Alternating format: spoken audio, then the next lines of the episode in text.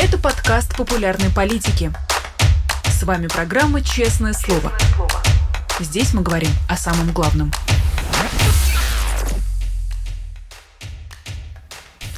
17 часов и уже 2 минуты в Москве. Вы смотрите «Честное слово» на канале «Популярная политика».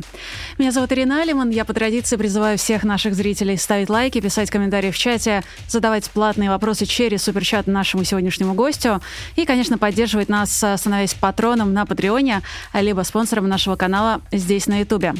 Мы ну переходим к нашей беседе прямо сейчас без промедления. У нас на связи политолог Абаз Галямов. Абаз, добрый день.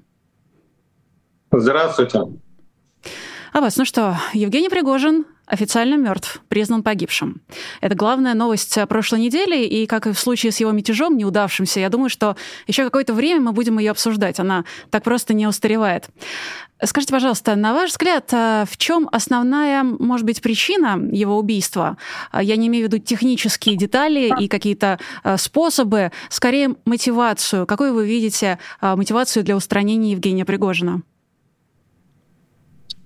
Ну, мотивация это совершенно очевидная. Вот тут э, та самая ситуация, когда слишком глубоко копать не надо, на поверхности лежит. Путину а, надо было срочно продемонстрировать, восстановить свое реноме, продемонстрировать, что человек, э, создающий ему, Путину, проблемы, не может быть э, в шоколаде. Понимаете?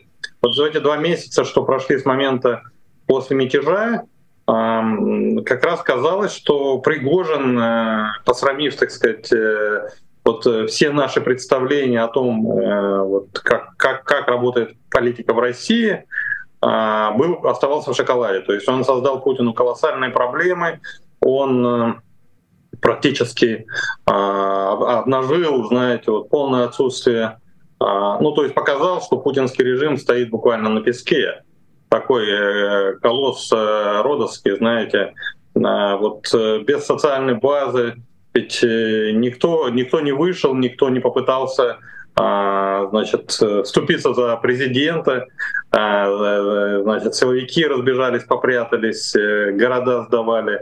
А, вот. Сам Путин там выступил по телевизору и улетел. А, нигде никаких митингов в его поддержку не было. Я просто напомню, как это бывает э, в странах более-менее нормальных. Ну, то есть я не говорю даже про демократию, да, а, но хотя бы вот на Турцию посмотрите, где в 2016 году Эрдогана попытались свергнуть турецкие военные, так прям десятки тысяч турок прям в течение часа высыпали на улицу во многих городах и своими телами буквально останавливали танки. И Эрдоган усидел благодаря им. У нас, э, если люди куда-то и высыпали, так это чтобы селфи с Пригожиным сделать. И вот этот вакуум э, власти продемонстрировал Пригожин. То есть он показал, что на самом деле все это вот, э, знаете, такое очень, очень зыбкое. То есть внешне вроде такое большое, страшное, сильное, а на самом деле очень а, слабое, зыбкое.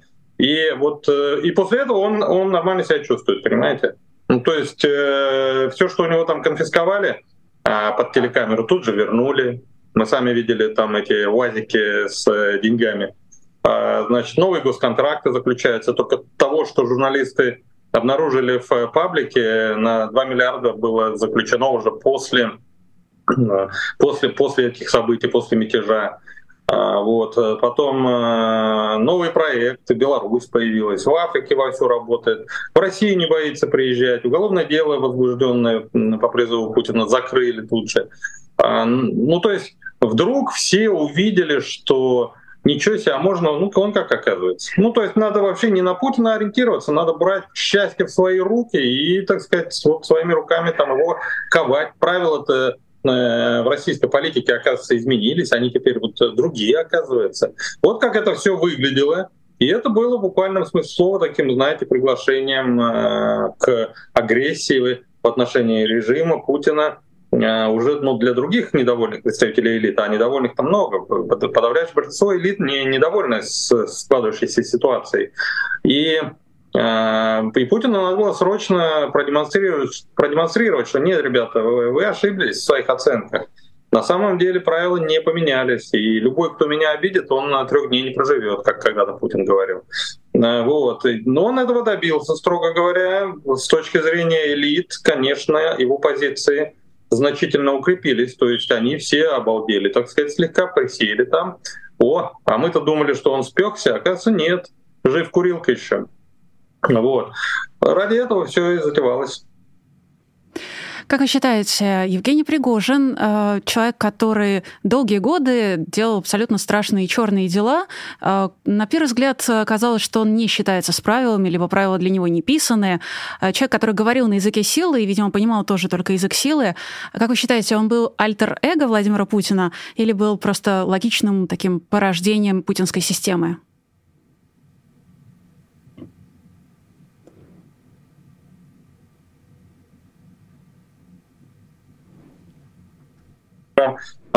Близким, никогда не был вот кошельком Путина в строгом смысле слова, сейчас почему-то часто об этом стали говорить. Нет, те огромные деньги, которые шли через Вагнер, это были не личные деньги Путина, это то, что было нужно на реализацию вот этих проектов путинских, там, Сирия, Африка, Украина, да, а, вот, но, но, но Пригожин не был лишним, лишним личным кошельком а, Путина. Вот, он был один из многих операторов э, системы.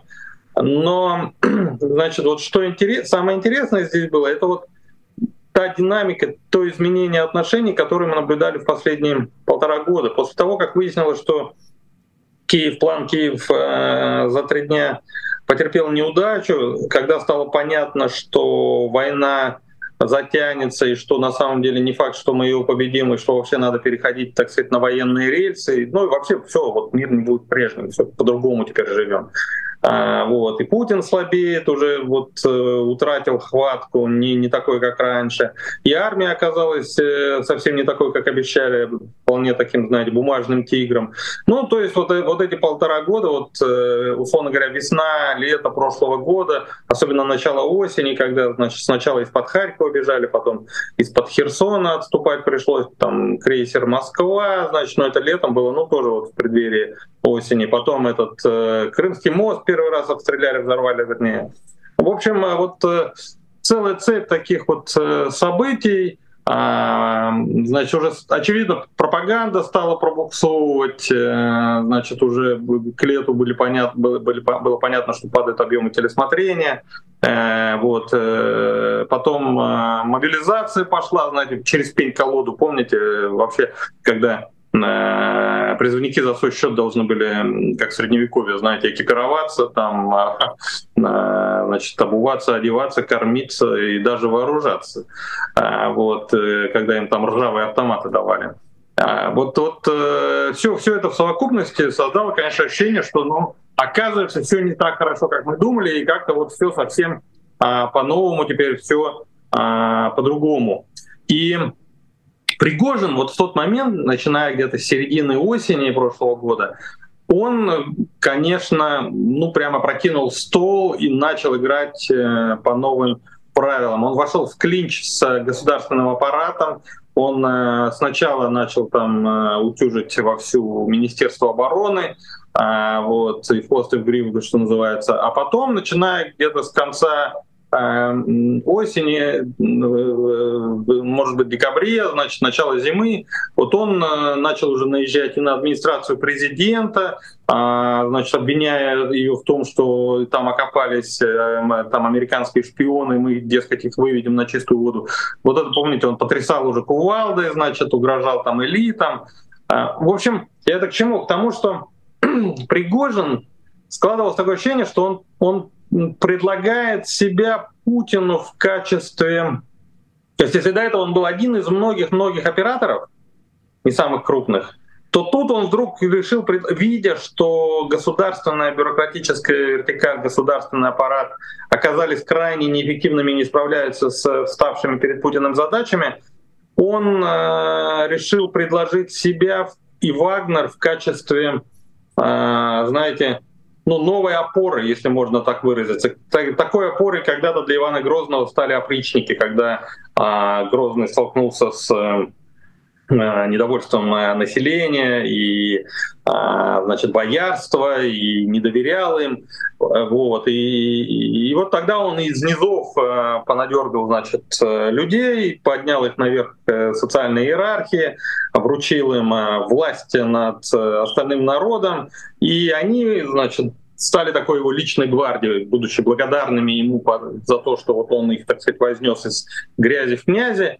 Да, они ради него были готовы на все. И он управлял страной с какое-то время вот с помощью таких, э, такой а, опричнины, которая была не очень даже структурирована. То есть, в принципе, ты, диктатор может управлять, вот если говорить о силовой составляющей, строго говоря, он может управлять э, государством, э, значит, двумя способами. Опираясь на традиционный силовой аппарат, на традиционную бюрократию, это, это классика, там, НКВД, гестапо, там, да, значит, подавляющее большинство, в общем, э, кейсов, о которых мы сейчас там можем поговорить в современном мире особенно, они вот такие.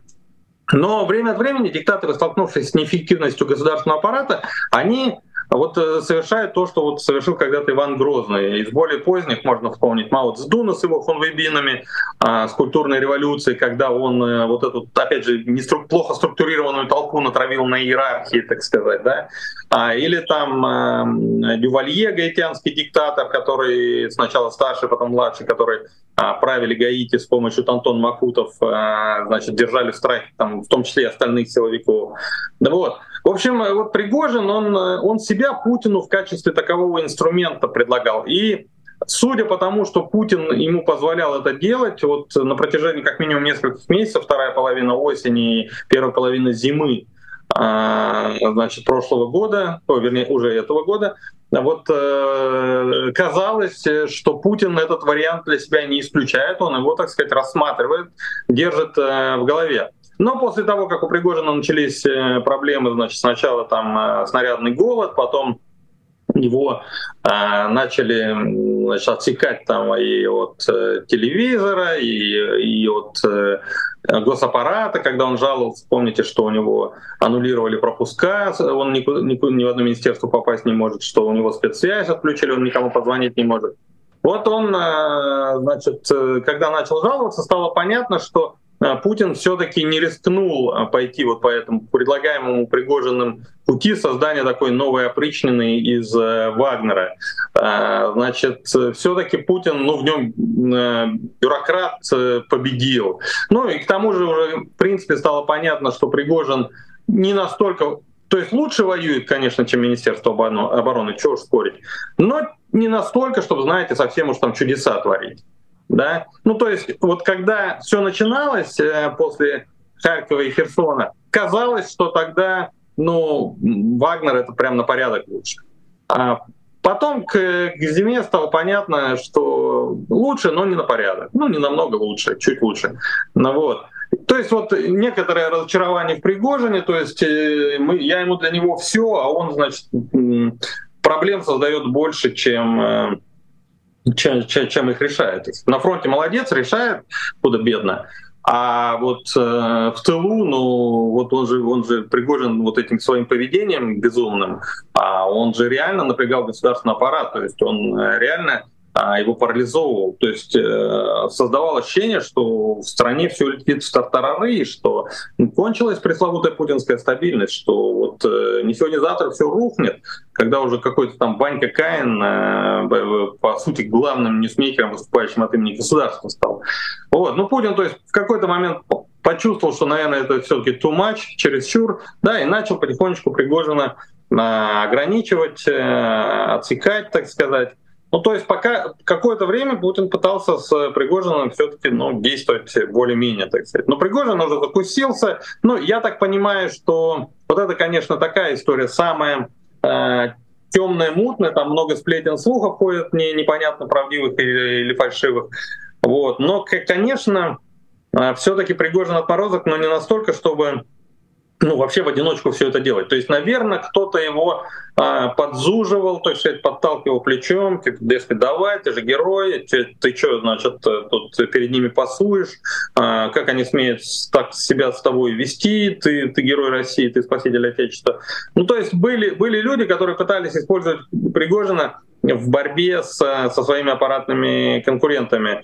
А, я слышал версию, что в направлении вот этого путча его подталкивали а, Ковальчуки с Кириенко. Во всяком случае, активно эту версию отрабатывал Патрушев а, вот, э, с.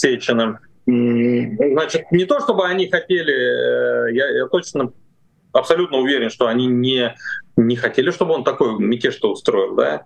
А, и когда он, Пригожин устроил этот мятеж, что они обалдели, я думаю, там больше самого Пригожина и больше Путина испугались. Вот. Но они, они пытались его, значит, то есть они, они, они понимали, что он создает проблемы силовому аппарату, в первую очередь э, Патрушеву, и, соответственно, все, все те, кто хотели ослабить Патрушева, они так подмигивали, подталкивали, там, поджуживали, а Пригожину вот, стимулировали. Я думаю, не без этого. Я думаю, конечно, вот э, что-то такое э, было. Но в любом случае, в общем, Пригожин вот э, закусился и с подачи или без подачи или там других людей. Но вот он после того, как Путин его начал, так сказать, потихонечку ограничивать, он вместо того, чтобы смириться и занять подобающее ему место в стойле, он, он начал ерепениться, он начал взбрыкивать. Ну в течение нескольких месяцев конфликт э, в такой а, в неострой фазе где-то с э, января по апрель,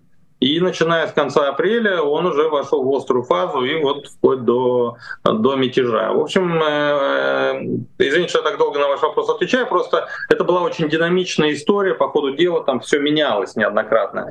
А, то есть это не то, что, знаете, вот такая статика, вот, вот оно вот так и все. Нет, сегодня вот так, завтра так, послезавтра совсем по-другому. Ну а потом уж и вообще спокойней. Да, и спасибо вам за возможность посмотреть на эту историю еще раз а, в ретроспективе. Это действительно может быть полезно для анализа. И я отмечу, что у Пригожина все-таки остается аудитория сочувствующих а, ультра и турбопатриотов, которые теперь продолжают куда-то нести цветы, цветы эти потом убирают, но люди эти остаются. Насколько я понимаю, главным а, риторическим приемом Пригожина был такой военный популизм и антиэлитизм, можно сказать, даже такой классовый ресентимент. И он на этом, в общем, как-то набирал свои политические очки. Как вы считаете, это место, которое теперь осталось после Пригожина пустым, займет ли кто-то еще, посягнет ли на него? Ну или, может, я не знаю, Гиркина из тюрьмы выпустят? А он туда ну, усядется? Гиркина могут, э, Гиркина могут э, выпустить, особенно если он э, смирится, а судя по тому, как он себя ведет, он, в принципе, не хочет сидеть, то есть не Навальный оказался, и смирился, да, и оттуда уже пишет, что Путин, дескать, ни, ни в чем не виноват. А, вот, хотя до этого, напомню, перед тем, как его посадить, он Путина там уже, ну, прямо оскорблял, не то, чтобы там обвинял в чем-то, а буквально смысле слова, а оскорблять начал уже, ноги от него вытирать. Ну вот, э, поэтому режиму, конечно, выгодно будет э, сейчас на фоне а, убийства Пригожина, ну, смягчить вот эту горечь э, поражения обиды для вот этих э, турбопатриотов, которые чувствуют, что Путин их предал, кинул, так сказать, да, а, и выпустить э, Гиркина. Поэтому вполне возможно, что он условный срок получит. Ну а дальше, понимаете, все-таки важнейшим условием, так сказать, выхода его на свободу, а, конечно, станет гарантия того, что он не будет э, сильно будоражить общественное мнение, и поэтому оседлать ему эту волну а, не, не удастся. Для того, чтобы ее оседлать, а, все-таки надо быть э, настроенным достаточно решительно, да, э, критиковать, продолжать критиковать. Ну, то есть делать то, что делал э, Пригожин. Там, без походов, может быть, да, но на уровне риторики все должно быть то же самое. А кто сейчас на это решится? Да? Понимаете, вот это особенность этого лагеря, там, как Высоцкий пел, настоящих буйных мало, вот и нет вожаков. Понимаете, это а, это люди, которые всегда сидели, ну, метафорически выражаясь, на таком приставном стульчике а, у власти, знаете, когда а, они там что-то делали, там э, тявкали, но при этом, в принципе, всегда так посматривали на власть, держали ее в поле зрения, пытаясь понять, так сказать, э, как она отреагирует, похвалит ли, потреплет ли по щечке, или, так сказать, э, пнет, вот, и будет довольна или не будет довольна. Ну, то есть это не та публика, которая, вот знаете, совсем отмораживается, идет там, опускается во все тяжкие, как это там делали, э, делают э, несистемные оппозиционеры, там тот же Навальный и так далее. Вот. Поэтому, э, значит, спрос на вот это то, о чем вы сказали, конечно же, есть, он усиливается. А, он усиливается вот в самой этой а, провластной а, аудитории. То есть там зреют протестные настроения, и запрос на критику власти там растет, там усиливается. Собственно говоря, Путину для того и понадобилось так жестоко расправиться с Пригожиным, чтобы ну, люди этот соблазн в себе э, побороли. Чтобы вот не хотеть. Понимаете, пока Пригожин в шоколаде, хочется повторить его путь. А когда он покойник в гробу, так уже его путь повторить не хочется, понимаете? А и поэтому велик шанс, что эту нишу никто не заполнит, и, а, соответственно, ну, военный лагерь, тогда, знаете, в таких ситуациях, как это бывает, ну, то есть это не то, чтобы люди, которые разочаровались во власти, не получив спикера, адекватно отражающего их настроение, вернутся в объятия Путина и системы. Нет, э, система уже настолько непривлекательна, в том числе и в их глазах, что возвращаться там в число фанатов Путина они точно не захотят. Ну просто они будут не представлены в паблике, они будут э, разочарованы, они будут, что называется, на кухне пить горькую, знаете, закусывая соленым огурцом, и а, значит, ну и ворча там э, вот э, в горечи, так сказать, какую страну профукали. Э, вот. Перестанут ходить на выборы, не будут выходить на какие-то уличные мероприятия. Ну, то есть в среднем вот эта ниша, она, она будет деградировать. Конечно, в какой-то момент, когда вдруг они почувствуют, что полыхнуло, режим рушится, там революция, значит, и есть шанс, и, и и, и еще появятся какие-то спикеры, которые к тому моменту осмелеют и будут их точку зрения выражать, ну тогда они снова могут, могут активизироваться, а, вернуться в политику. Но это уж совсем такая гипотетическая история, поэтому пока давайте я не буду про нее сильно там распространяться. А вот ближай, на ближайшем отрезке это, это лагерь, который погрузится, скорее всего, вот э, в такую а, прострацию, если можно так сказать. Хотя, знаете, опять я вот я сижу, рассуждаю, с одной стороны, вот, ну да, все вот э, то, о чем я говорю, логично, и обычно так это и бывает. А с другой стороны, ситуация в стране в целом, проигрываемая война, ухудшающаяся экономика, приближающиеся выборы, все это создает реальную предреволюционную ситуацию. А в принципе предреволюционная ситуация характеризуется обычно э, активизацией, э, политической активизацией. Поэтому ну, вот совершенно очевидно, что не системная оппозиция, она готова активизироваться в любой момент. Но она, в принципе, и если не считать улицу, куда люди боятся выходить, ну там в социальных сетях они крайне активны и за политикой следят, вот, и между собой ее активно обсуждают. То есть этот лагерь, он, он в принципе уже политизирован, да. А, значит, э, тут если что и добавить, так это только чтобы на улицу начали выходить снова, как когда-то это было. А, вот. Э, а вот вопрос э, в том, как и когда, при каких условиях будет происходить политизация вот этого ныне разочарованного и слабеющего вот этого Z-лагеря, да, патриотического лагеря. Вот, это вопрос, эм, давайте будем наблюдать. Ну, кроме того, нам не совсем понятно, насколько велик этот лагерь. Он просто одно время был достаточно громким. Он не но... очень велик. Но о масштабах не, не, он, это, конечно, он, он не, не говорит. Велик. Он, он не очень велик. Это, эта публика а, все-таки она в основном лояльна. То есть, если говорить о людях, которые а, разделяют э, точку зрения Путина, ценности Путина, ну там вот это Украина враг, Запад враг, Великая Россия, но при этом не лояльны по отношению к властям, нет, э, таковых людей буквально несколько процентов. Вот. Э, но потенциально, конечно, какое-то количество и вчерашних лоялистов в этот лагерь тоже могут потихонечку скатиться, и, ну и будут, даже будут скатываться, поэтому ну, дорастет, я не знаю, может быть, до 10%, а, вряд ли больше. Сегодня в «Медузе» вышел большой лонгрид о том, что администрация президента, судя по всему, уже определились с такими соперниками, беру это слово в кавычки, а, Путина на президентских выборах. И, как пишет «Медуза», ссылаясь на свои источники, главным критерием стал возраст, чтобы а, Путин не казался на их фоне дедом. И я э, процитирую кандидат, список кандидатов потенциальных.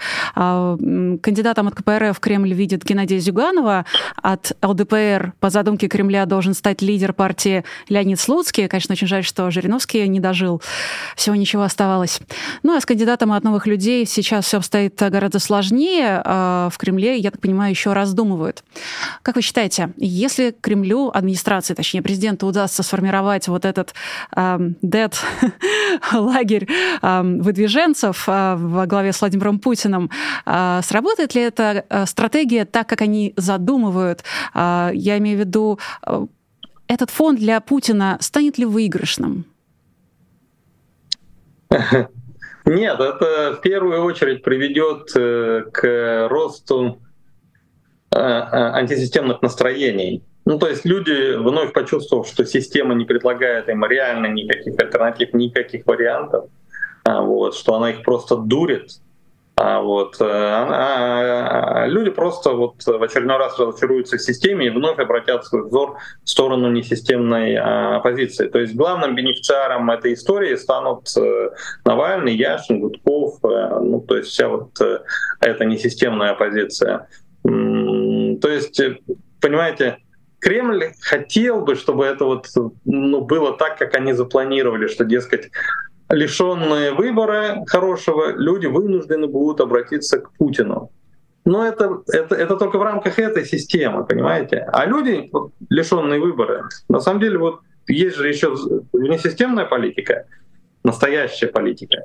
И, и люди вот просто в ее сторону повернутся. И поэтому получится не так, как э, Кремль а, хотел, а получится ну, совсем не так, как э, не, совсем не так, как он хочет. Но, понимаете, с несистемными политиками они разбираются силовым э, методом. То есть ребята, они, они пытаются разговаривать с обществом таким образом. Вот, ребята, вот вам вот такой выбор между Путиным, Зюгановым и Слуцким. Если он вас не устраивает, ну тогда вами займется вот э, следователь НКВД, Следственного комитета. А вот а если не хотите к нему на прием, ну так тогда давайте вот э, трое героев, блин, богатырей, так выбирайте из них. Вот, как-то так. Но до выборов а, президентских а, нас ожидают, и уже совсем скоро а, выборы в региональные. И здесь, конечно, встает очень большой вопрос для избирателей о том, стоит ли вообще в этих выборах участвовать и легитимизирует ли участие в этих выборах текущую путинскую власть, которая вообще-то отлично справляется без выбирающих, как мы уже заметили, благодаря ДЭК, благодаря выборам 2019 года и так далее. Стоит ли участвовать в этих выборах избирателям?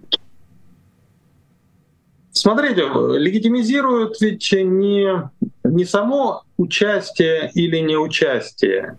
Ну, то есть просто само по себе участие в выборах не является каким-то дополнительным легитимизирующим обстоятельством, точно так же, как неучастие в выборах не является делегитимизирующим э, значит, обстоятельством. Огромное количество людей э, ну, в России, как минимум четверть населения, 25% где-то, вообще почти никогда не участвуют в выборах. И при этом они крайне лояльны, они, они, они очень даже лояльны, понимаете? И никаких революций они не делают.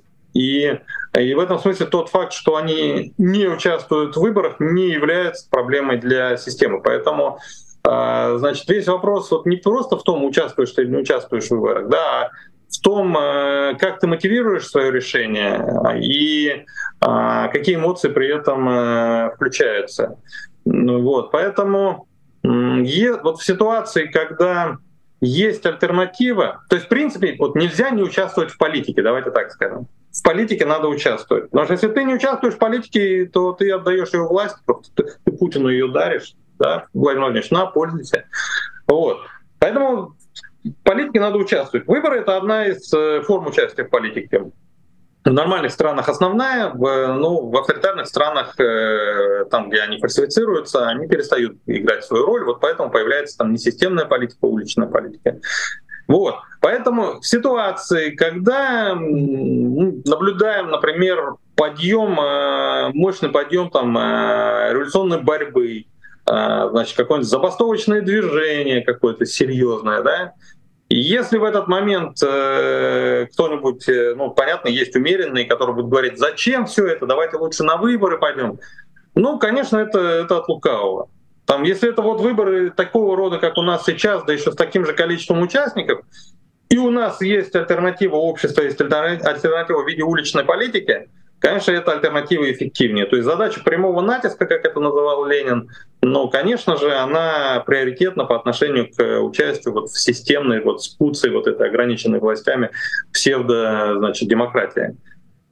Но в ситуации, когда такого такой альтернативы нет, когда нет уличного подъема, уличного, уличной борьбы, когда нет забастовочного движения, и когда перед тобой, соответственно, выбор идти на выборы или сидеть на диване, то есть, когда выборы, идти на выборы или, или идти на баррикады, ну, выбор э, пользу баррикад очевиден. Но когда у тебя выбор сидеть на диване или идти на выборы, ну так лучше пойти на выборы. Ну, то есть, точно имеет смысл делать то, что предложил делать Навальный за любую партию, кроме Единой России. Все говорят, ха-ха, это одно и то же. Это одно и то же по одному из вопросов повестки, по, по вопросу Украины, войны. Да, это на сегодня ключевой момент, но повестка меняется. Допустим, по вопросу обнуления путинских сроков, э, напомню, КПРФ э, э, выступали против и своих сторонников призывали вот в ходе этого всенародного референдума голосовать против путинского обнуления. И сами в Государственной Думе они по обнулению, они проголосовали против. Да, по, по другим вопросам, по, по другим этим поправкам в Конституцию они воздержались, вот, а по обнулению, по поправке Терешкова они проголосовали против. Вот. И, и повестка, когда она вновь поменяется, да, ну там критическая масса коммунистов создаст для Кремля проблему. Вот для э, значит, э, единороссы этой проблемы для Кремля точно не создадут. Соответственно, конечно, лучше всего было бы пойти на участок и проголосовать за Навального, например. Ну или там за Яблочников. Но поскольку их в бюллетене нет, ну Яблочники где-то есть, и там, где они есть, там выбор понятен в их пользу. Вот. Но там, где нет навальновцев и нет яблочников, а есть только, условно говоря, новые люди, КПРФ и Единая Россия, ну, точно КПРФ и, а, и, и новые люди лучше, чем Единая Россия. И если ты все равно сидишь на диване, у тебя нет других способов повлиять на ситуацию в политике, ну сходи, сделай вот это. Я понимаю, что выбор между плохим и совсем плохим. Но иногда, ну политика это не идеальная, слушайте, история. Там постоянно приходится в, не, в неидеальных ситуациях что-то делать. Вот. И поэтому э, вот идти на выборы и голосовать за любую партию, кроме Единой России, имеет смысл. Да, понятно, что это немедленно не сломает хребет верблюду. Не будет чуда, не, не, не случится а, что-то сверхъестественного. Да, но в конце концов, ведь невеликая жертва это выйти из дома, до, до только до соседней школы, да, и бюллетень там в ящик бросить. Вот, поэтому, ну, можно чуть-чуть вот потратить на это своего ценного времени, понимаете? Вот. И чуть-чуть ухудшить позицию для Кремля. Чуть-чуть. Ну, так из таких чуть-чуть политика ведь и делается. Ну да, в конце концов, а, не стоит отвыкать от участия в выборах, но, знаете, здесь есть один камень преткновения, и я о него каждый раз спотыкаюсь. Я вспоминаю выборы прошлого года. А, был 11 сентября один день голосования, там в том числе муниципальных депутатов, насколько я помню, выбирали. И в прошлом году еще были единицы, но были а, люди, которые выступали против войны. Сейчас, а, в 23 году, никого, кто выступал бы против войны, явно или ну, просто не поддерживал бы текущий курс, не осталось.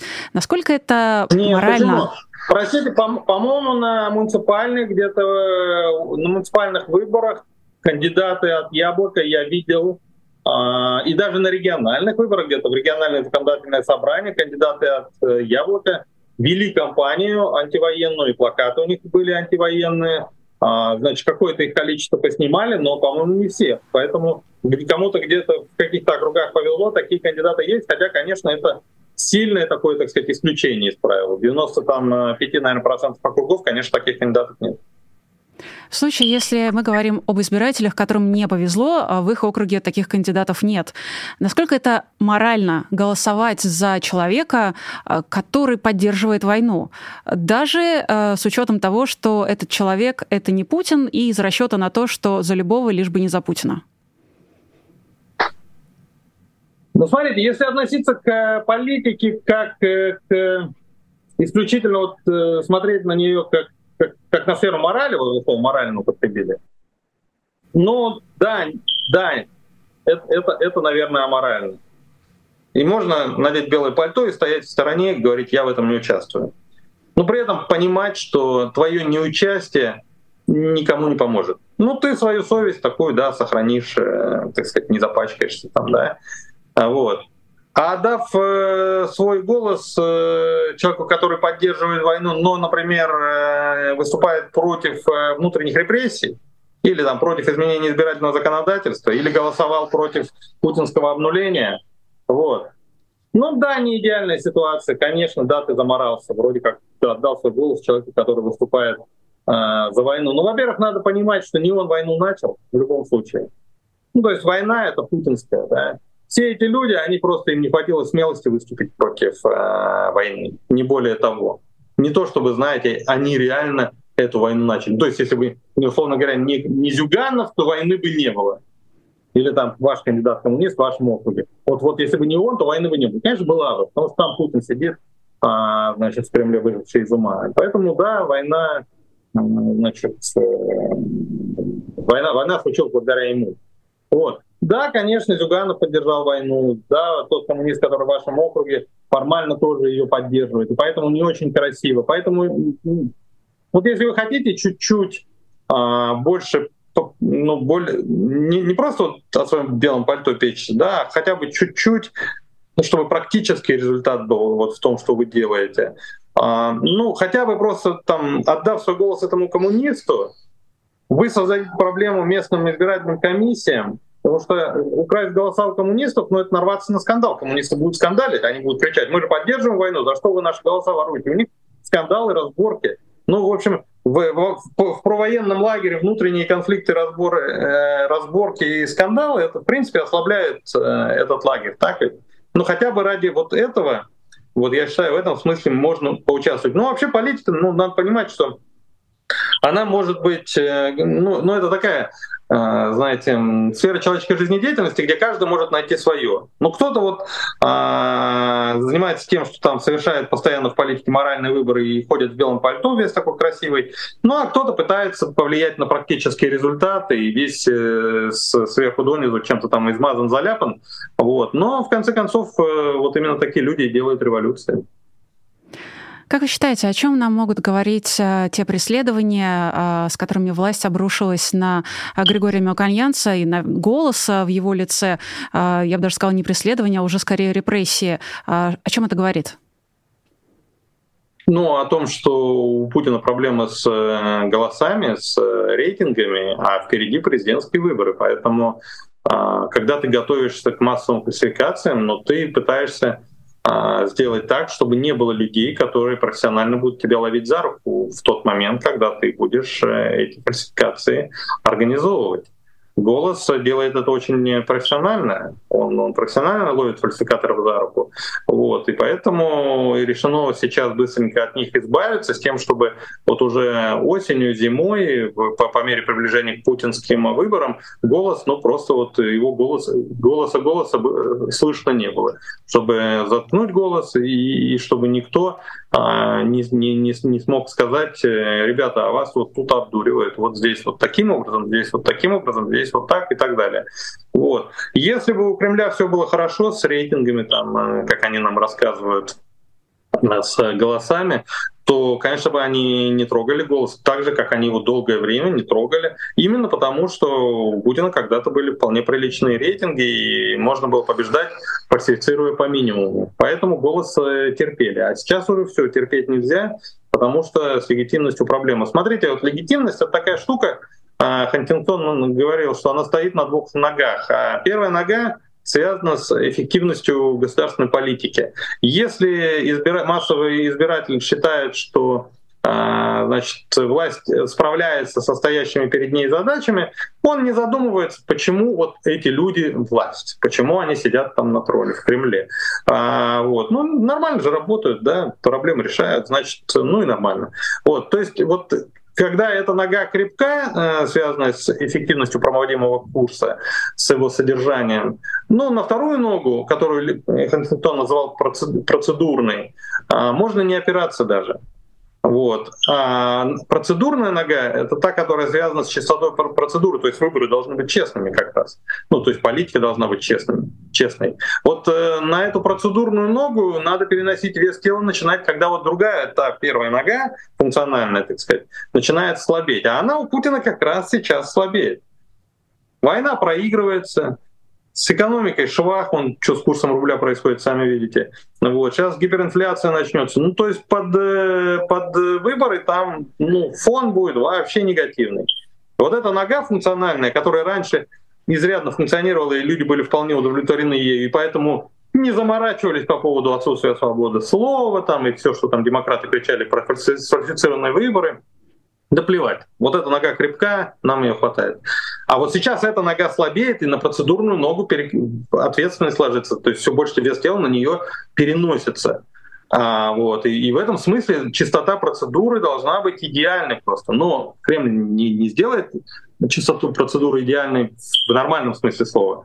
Он ее сделает, э, пытается сделать ликвидировав э, всех, кто может э, значит, эту ногу ослабить. То есть тех, кто по этой ноге бьет. Механенцев в том э, числе. Вот как-то так. У нас с вами осталась буквально минута до конца эфира, и все же я не могу вас не спросить, как эксперта по спичрайтингу, как вы считаете, с каким лозунгом Путин пойдет на свои очередные выборы в следующем году? Ладно, ну, ну слушай, в одну минуту не уложишься. На самом деле у меня там куча мыслей по этому поводу. Давайте а, сейчас начнем, кажется, а потом продолжим. Мне кажется, знаете, он очень консервативен, э, он, он, он, прям вот в шорах своих предубежденностей, и поэтому а, ничего умнее, кроме как вот э, Великая Россия, сильный президент, а, значит, традиционные ценности, а, сохраним лучше, приумножим, э, приумножим, э, приумножим и сохраним, там что-нибудь вот такое. Вот, вот, э, то есть все то, что до этого было, все, вот что-то такое будет. Хотя на самом деле все это работает отвратительно, то есть все это перестало работать. Вот, и на самом деле ему нужны совсем другие вещи. Ну давайте вот в следующий раз расскажу, какие. Знаете, наш э, зритель э, в чате предлагает вариант «Нога слаба, и танки наши уже не быстрые». Но это честный вариант. А мы давно не видели, чтобы Владимир Путин говорил правду или был вообще честным и искренним. А ловлю вас на слове. Обязательно продолжим в э, следующий раз и разовьем эту тему. Спасибо вам сегодня за то, что нашли время и вышли к нам в эфир. У нас на связи был политолог Абаз Калямов. Еще была я, меня зовут Ирина Алиман, еще были вы, те зрители, кто смотрит это в прямом эфире, и те, кто посмотрит это уже в будущем в записи. Я всех вас призываю ставить лайки, писать комментарии, переходить на сайт Patreon, поддерживать нас, честное слово, и тогда ваше имя обязательно появится вот в этой бегущей строке внизу экрана, пробежит, промелькнет, но обязательно запомнится. Поддерживайте нас, делайте этот контент вместе с нами и продолжайте смотреть популярную политику, политику совсем скоро спецэфир на том же самом, на этом же, точнее, канале. Ну а я пока прощаюсь. Всем пока, до следующих эфиров. Вы слушали подкаст «Популярные политики». Мы выходим на Apple Podcast, Google Podcast, Spotify и SoundCloud. А еще подписывайтесь на наш канал в YouTube.